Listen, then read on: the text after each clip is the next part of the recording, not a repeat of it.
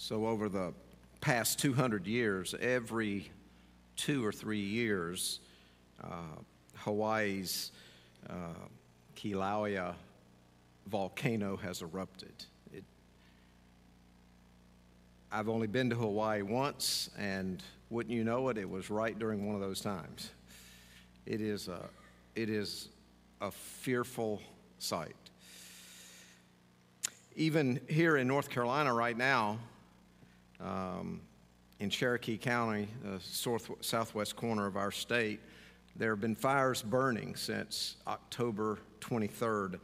Uh, last that I read a couple days ago, there were more than 4,300 acres uh, that had been burned up in that, and it, the fire was, was not contained. The most natural and sane reaction to a mountain that is on fire is to stay away. it's to stay back and to be safe, right? Now, today, in the passage that we're going to look at, uh, there is the imagery of a burning mountain. So I want to invite your attention there. Hebrews chapter 12, verse 18 to 24. We have been working through the New Testament letter of Hebrews for several months at Harvest. We have just a, a couple of weeks, a few weeks left here. Today, we come to chapter 18, or chapter, no, there aren't 18 chapters in Hebrews. We come to chapter 12, verse 18, and you get contrasting images. You get two different mountains uh, that are pictured, and they, they really represent the two different ways of approaching God, the two different covenants, the old covenant and the new covenant. Let's read these verses together through his word. You have not come to a mountain that can be touched and that is burning with fire, to darkness, gloom, and storm, to a trumpet blast or to such a voice speaking words that those who heard it begged that no further word be spoken to them because they could not bear what was commanded. If even an animal touches the mountain, it must be stoned to death. The sight was so terrifying that Moses said, I am trembling with fear. But you have come to Mount Zion, to the city of the living God, the heavenly Jerusalem. You have come to thousands upon thousands of angels in joyful assembly, to the church of the firstborn, whose names are written in heaven. You have come to God the judge of all, to the spirits of the righteous made perfect, to Jesus, the mediator of a new covenant, and to the sprinkled blood that speaks a better word than the blood of Abel. This is the word of God. Now, to set the stage here, in between the call to holiness, which happened in chapter 12, verse 14 to 17 that we looked at last Sunday, in between that and then what is going to be the last warning passage in Hebrews, verses 25 to 29. There, we've had several warnings in Hebrews. Right in between the two of those sits this passage that reminds God's people of how we can approach God. And I, want to invite you, if you're taking notes there on your outline, to add one word to that context, and that is the word now.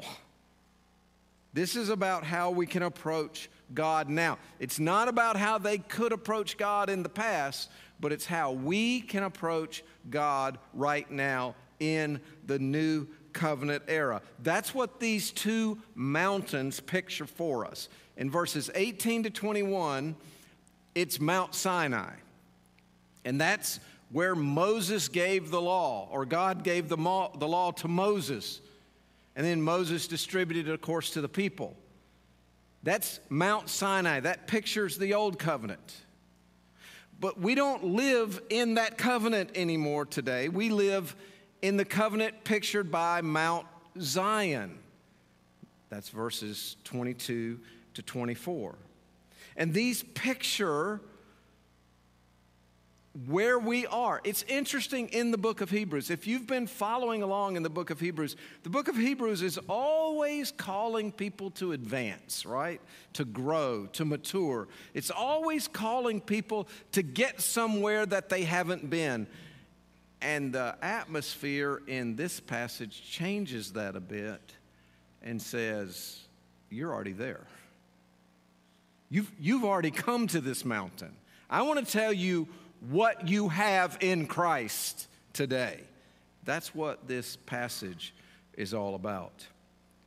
So let's walk through these two mountains and let me give you some descriptions, some, some characteristics of each of them. There are seven things listed for each one of them. I'm not going to give you seven. I've kind of summarized the seven characteristics of each of each of them into three characteristics. And, and I'm putting, I'm assigning verses to them, but I, I'll say ahead of time that some of these characteristics are found in more than just the verses that will be listed on the screen, but this will help us walk through the passage. The first characteristic of the Old Covenant, this was before Jesus lived and died and paid for our sin price. Under the Old Covenant, the characteristic is impersonal. Let's read those first couple verses again. You have not come to a mountain that can be touched and that is burning with fire to darkness, gloom, and storm, to a trumpet blast, or to such a voice speaking words that those who heard it begged that no further word be spoken to them. Now, there are a lot of characteristics here, but I've summarized them up as that they are impersonal fire, darkness, storm. You're hearing words. They were hearing words, and, and the words were so terrifying to them that they, they said, We don't want to hear anymore. Very impersonal. This is a reference back to Exodus 19. So I want to invite your attention. I want us to read the actual account where this comes from the giving of the law in Exodus chapter 19. Exodus 19, beginning in verse 10 the Lord said to Moses, Go to the people and consecrate them today and tomorrow. Have them wash their clothes and be ready on the third day, because on that day the Lord will come down on Mount Sinai in the sight of all the people. Put limits for the people around the mountain and tell them, Be careful that you do not approach the mountain or touch the foot of it. Whoever touches the mountain is to be put to death. They're to be stoned or shot with arrows. Not a hand is to be laid on them. No person or animal shall be permitted to live. Only when the ram's horn sounds a long blast may they approach the mountain. Are you getting the image so far? Now, skip forward a couple of verses to verse 16.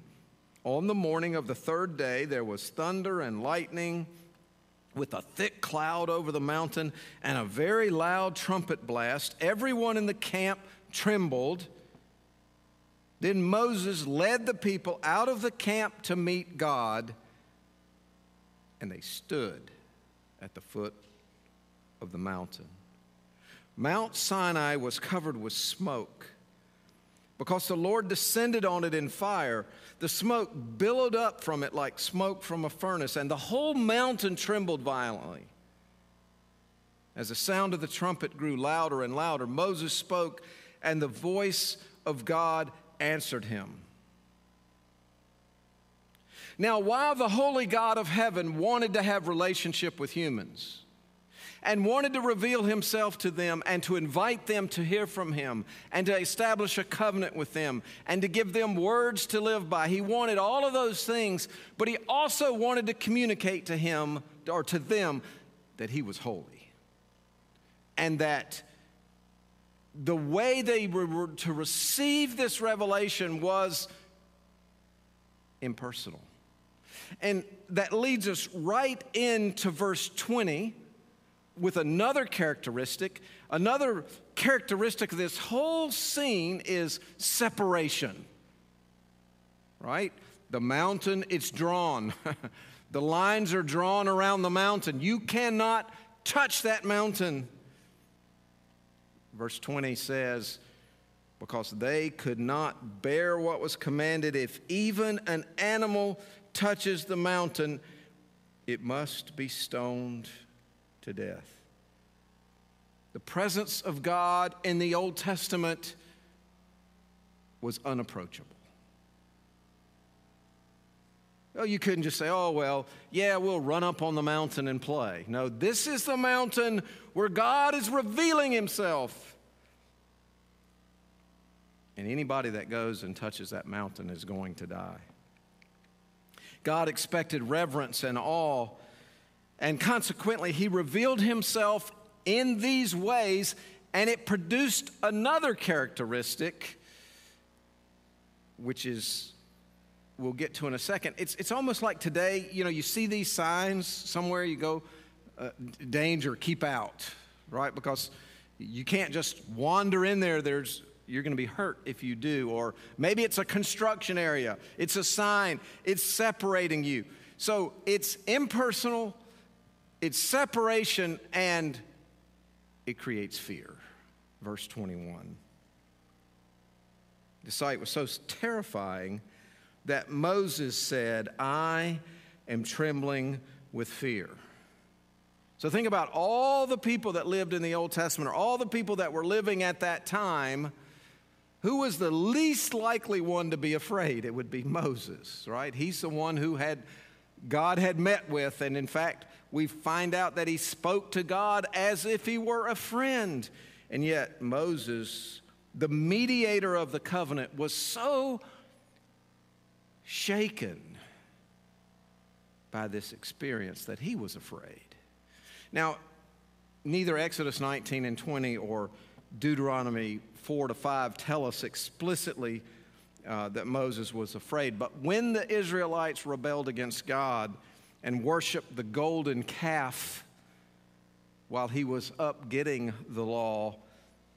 Notice what Moses says in response to that in Deuteronomy 9 19. I feared the anger and wrath of the Lord, for he was angry enough with you to destroy you, but the Lord listened to me. Whenever God reveals His holiness in the Bible, the natural result is fear and trembling. I don't know if you're thinking of any other images. I think of Isaiah chapter 6. The prophet Isaiah saw a vision of God, saw the Lord on his throne in his, in his temple. And Isaiah, the holy prophet, said, Woe is me! I am undone because I am a sinful man. Now, let me ask you a question. We think about these characteristics of the Old Covenant impersonal, separation, fear has God changed? Is God different? Is God no longer holy? Is God no longer someone that we should have a reverential awe towards. That's, that's not where the passage is going.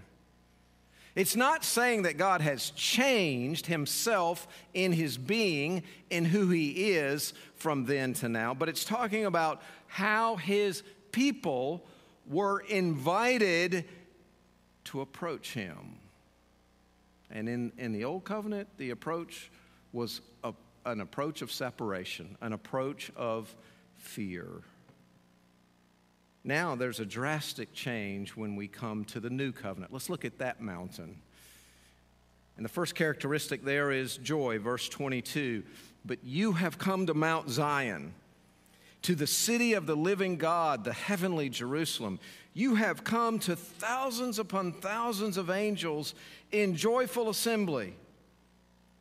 Now, in the Bible, the, the city of Jerusalem and Mount Zion are so linked, it's as if they are conceptually synonymous.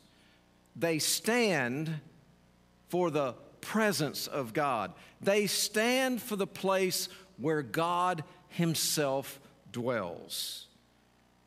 And in this passage, there's a picture of an assembly in a heavenly city that is dramatically opposite to the other mountain, the mountain of fear and darkness and gloom and fire. Mount, it, it signals joy and warmth and acceptance. Mount Zion is where God really dwells, it's where God meets his people. And it's not a physical city, you can see there. It's the heavenly Jerusalem. He's not talking about a physical city, he's talking about a heavenly city. You might remember from an earlier passage in the book of Hebrews, when we went through chapter 11, the great chapter on faith, the people there were described as they were not looking for a country here. Verse 16 says, instead, they were looking for a better country, a heavenly one. Therefore, God is not ashamed to be called their God, for he has prepared a city for them. Now, notice how this assembly that we've come to now is described thousands upon thousands of angels in joyful assembly.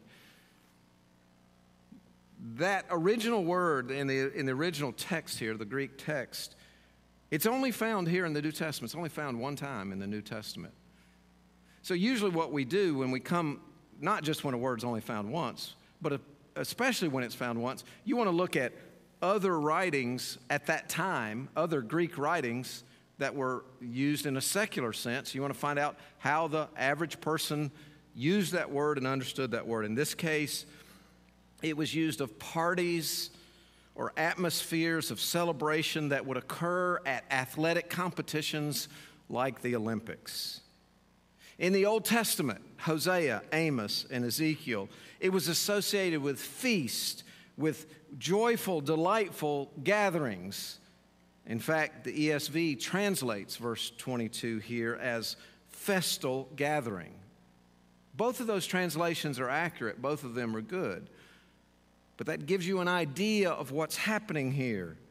We, rather than cowering away from God's presence, rather than seeing approaching God as a mountain that we, that we can't, we got to be careful so we don't touch, and even our even our animal might go and sneak away and get on the. No, we don't approach God in that way. We approach God with excitement. Yes, with reverence, but with excitement and with joy. And this joyful assembly is elaborated on in verse 23, so we can add another characteristic it's personal and relational to the church of the firstborn, whose names are written in heaven. You have come to God, the judge of all, to the spirits of the righteous made perfect. Now, most of the time, the word firstborn occurs in the New Testament, it refers to Jesus. But Christians are also classified as firstborn because Christ gave us new birth, He gave us salvation.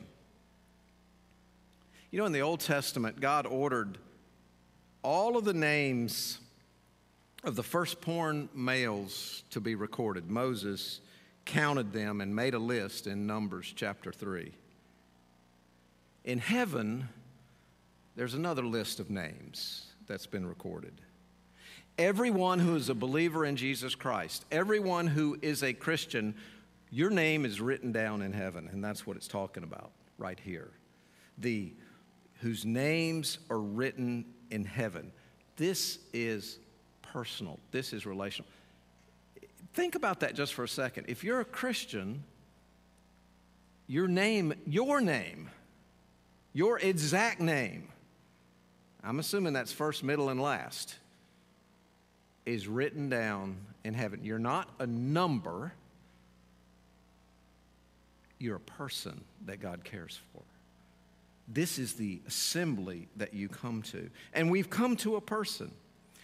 Yes, he's a holy and perfect person. He, in fact, he's the judge of all. We get reminded. It's not like we can now be irreverent or take God for granted or think he's not holy. He is the judge of all. But we are come to him, and the writer says we've come to the spirits of the righteous made perfect. We are not righteous on our own. We are unrighteous. We are sinful. This is the basic message of the Bible. We are separated from God on our own, but through Jesus Christ, death on the cross, what He did, He paid for our sin and He made us perfect through Christ. In fact, we've already seen earlier in Hebrews chapter 10, verse 14, for by one sacrifice he has made perfect forever those who are being made holy. And so, as we go into verse 24, there's another characteristic it's access and forgiveness to Jesus, the mediator of a new covenant, and to the sprinkled blood that speaks a better word than the blood of Abel. Jesus has already been presented in this epistle in great detail as the mediator of the new covenant, right?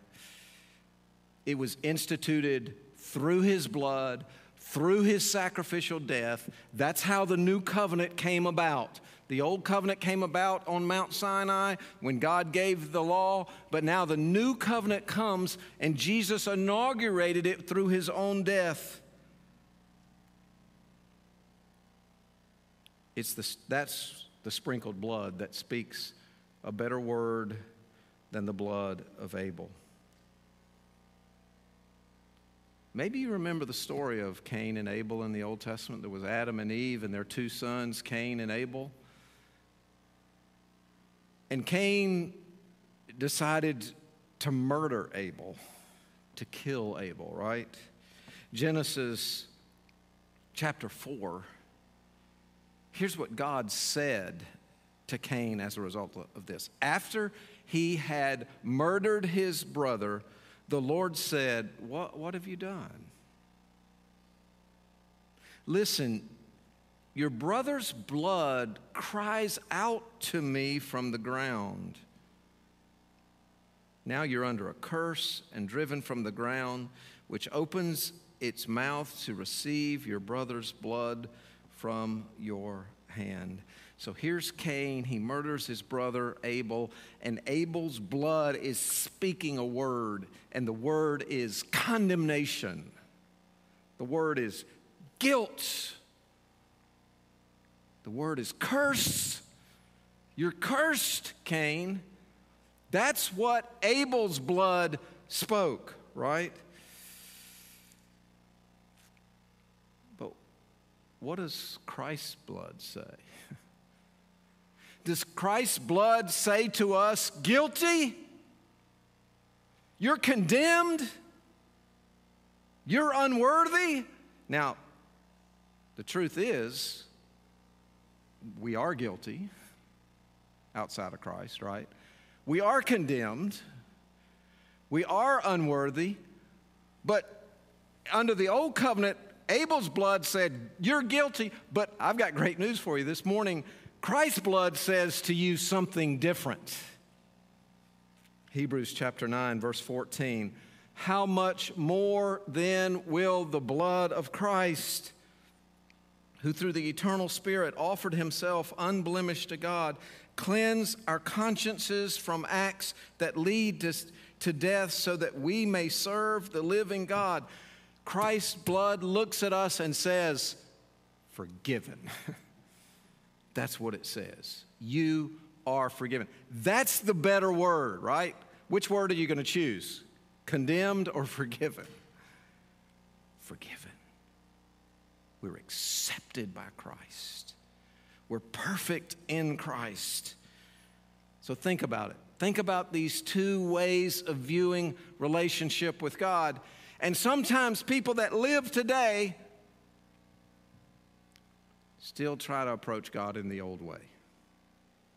The way of that's impersonal, separation, fear. They wallow in their own guilt. They're afraid to come into God's presence. They keep thinking about their sins and their mistakes and their failures and their shortcomings and their comparison with other people. And, and what the writer is saying here this is what the old covenant communicated. Mount Sinai communicated that, but Mount Zion communicates joy and it communicates it's personal and relational and it communicates access and forgiveness. The vastness of the difference between how they approach God in the Old Testament and how we approach God right now in the New Testament is the title of this sermon Night and Day. It's night and day difference. So I want to give you a couple of suggestions about how you can take this good word today of God and apply it in your life this week. The first, here's the first way to apply it worship with joy. Worship with joy.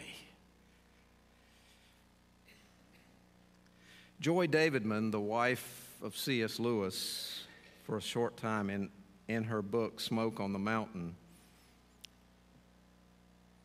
created an, a picture of the Sabbath day. So it's kind of unusual. It, it, uh, there was a Martian anthropology student who made a trip here and did a survey across the United States, right? And the Martian surveys the landscape on a Sunday morning. So this is Sunday morning in the United States of America. She's, draw, she's trying to make a point with this Martian who comes and looks everywhere. And the Martian observes that the creatures on our planet, being us, are obviously sun worshipers. And they choose Sunday to be the day that they really worship the sun. In fact, sometimes these loud rituals occur out in the open air, like in arenas. Sometimes it's a large crowd of people worshiping the sun that go to a body of water. Are you getting the picture so far? And sometimes this Martian is thinking that we humans are, are, are worshiping the sun like by addressing a little holy ball, a solar symbol by themselves or in groups of three or four with long clubs in open green spaces. Others go down to the ocean, she says, and take most of their clothes off and throw themselves with ecstasy into the waves. And then, when they're tired, they anoint their body with holy oil and lay flat on the ground, surrendering completely to the sun god. But the Martian finds a small group of unbelievers who reject worshiping the sun. They dress soberly. And they gather behind closed doors in stained glass buildings designed to keep the sun out. Their faces and gestures demonstrate, quote, none of the religious frenzy with which the sun worshippers pursue their devotions and they appear almost placid. And then Davidman reflects on Christianity, on Christian believers, and the apparent lack of joy on the part of Christians and asks Was the Martian wildly wrong or fantastically right? What are the believers? It's so easy for them to be tempted into joining the games, first now and then later as a habit, Finally, the uneasy sense of something forgotten on Sunday morning gradually fades away entirely, and faith in God perishes not by conviction, but by disuse. Even many who do come to church out of a dull sense of duty rather than a joyous sense of devotion, the life has gone out of their belief. What do you think? Are you joyful in your life? I'm not asking you if you're happy, because there's a huge difference between happiness and joy. Some of the most joyful people I've ever met are people who really suffer. There's a difference between joy and happiness. And joy does not require that our circumstances are all perfect, right? Happiness almost requires everything to be going well.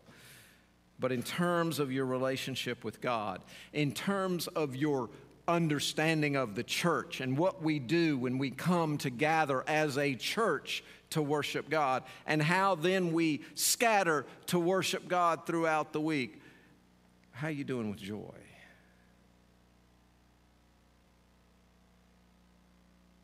Can you look at a passage like this and say, wait a minute, this is, was the old covenant way, but now I live, now I come to a new place. Donald Guthrie asked it this way Are we characterized by joy? If we're not, then the reality of Zion is not invading our lives. Perhaps we need a clearer view of that mountain and must hear again the songs of the angels and the message of the sprinkled blood. So that's the first way I invite you to apply this passage to your life worship with joy. The second way I want to invite you to apply it is to welcome with grace. Welcome with grace. You know, there's you notice some of you, if you come regularly, there's a sign back in that corner now that wasn't there before for God so loved the world. And you see there are like 18 flags of nations. Friday night, there was a really cool event here. We have a ministry called ESL, English as a Second Language, and ladies gather on Friday morning. A lot of harvesters and a few other believers that go to other churches help us love on these women and teach them English as a second language. And so there was an international night designed for their whole family, and there were at least, we believe, 20 nations represented here for a dinner and all kind of activities, over 100 people.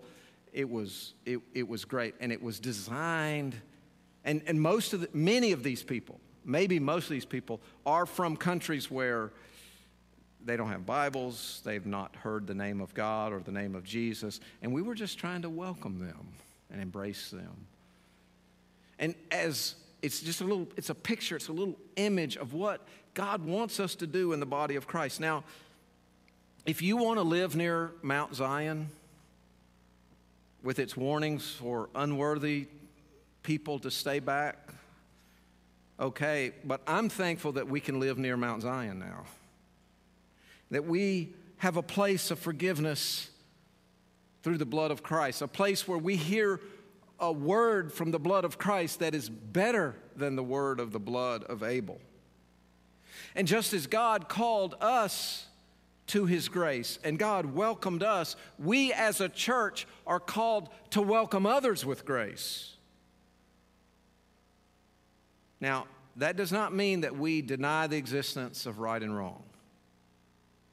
That does not mean that we compromise on God's truth or God's standards in Scripture. That does not mean that we believe that it's okay for people to live any way they want to as long as no one is hurt, quote unquote. That does not mean that we accept sinful behavior by professing Christians. It means that we recognize we are sinners saved by grace, all of us. And we want to welcome other sinners through the grace of God. And we don't want them to feel like they have to change their behavior just to be accepted by us because the most important behavior needs to change is the behavior of the heart that bows before Jesus Christ and receives Him as Lord and Savior. Amen. in his book, maybe many of you have read this. What's so amazing about grace? Philip Yancey tells a story because he's building on the point that Jesus, it seemed like in Jesus' ministry, the worst people were drawn to him rather than being repelled by him. But unfortunately, sometimes now the church, it's the opposite.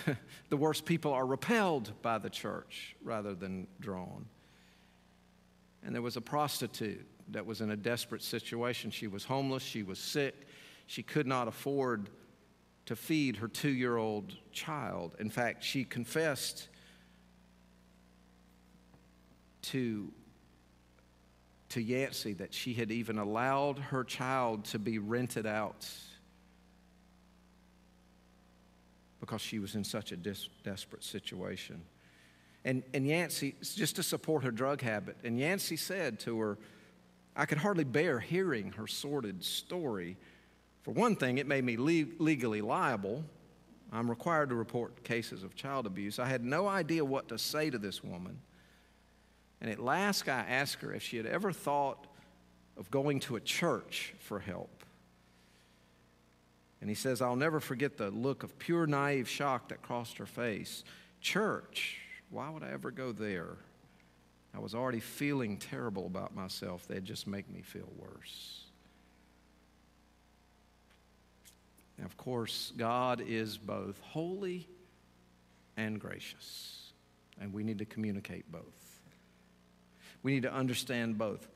One commentator puts it this way although it is true that the path to Mount Zion brushes past Mount Sinai, the holiness of God is a foundational aspect of the message of true grace Zion must loom large in our vision and the vision of Christianity that we communicate to others. It would be a shame if people never hear the music of the heavenly Jerusalem because the thunder of our Sinai drowns it out.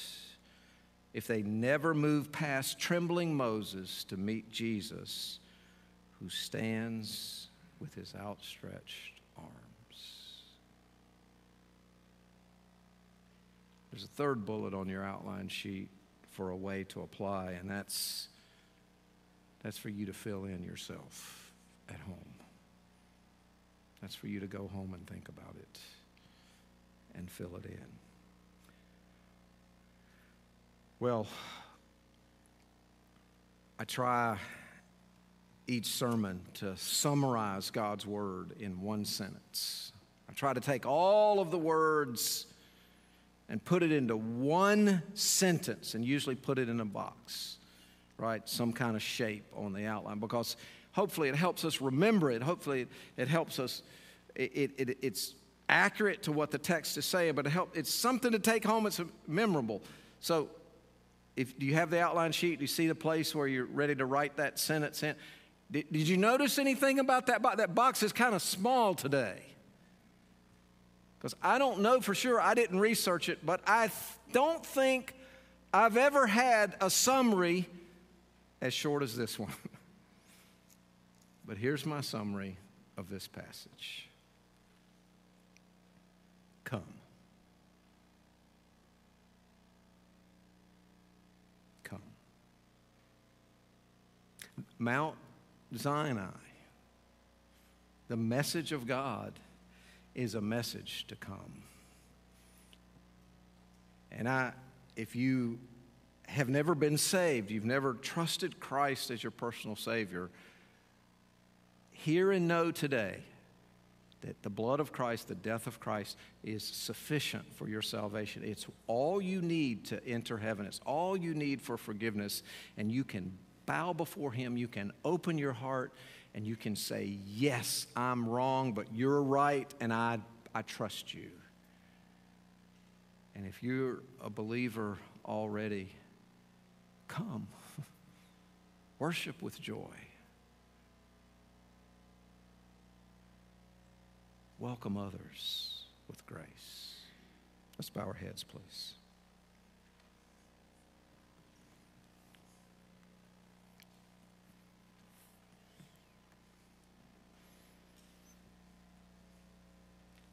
First of all, I'd want to just give you just a minute in silence to reflect on God's word, and then we're gonna then we're gonna we're gonna pray together.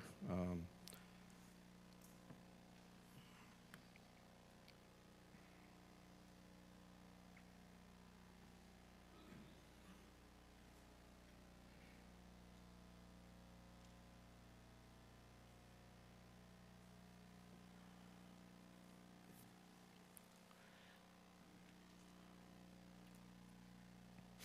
I'm going to ask you to stand now, if you'll stand.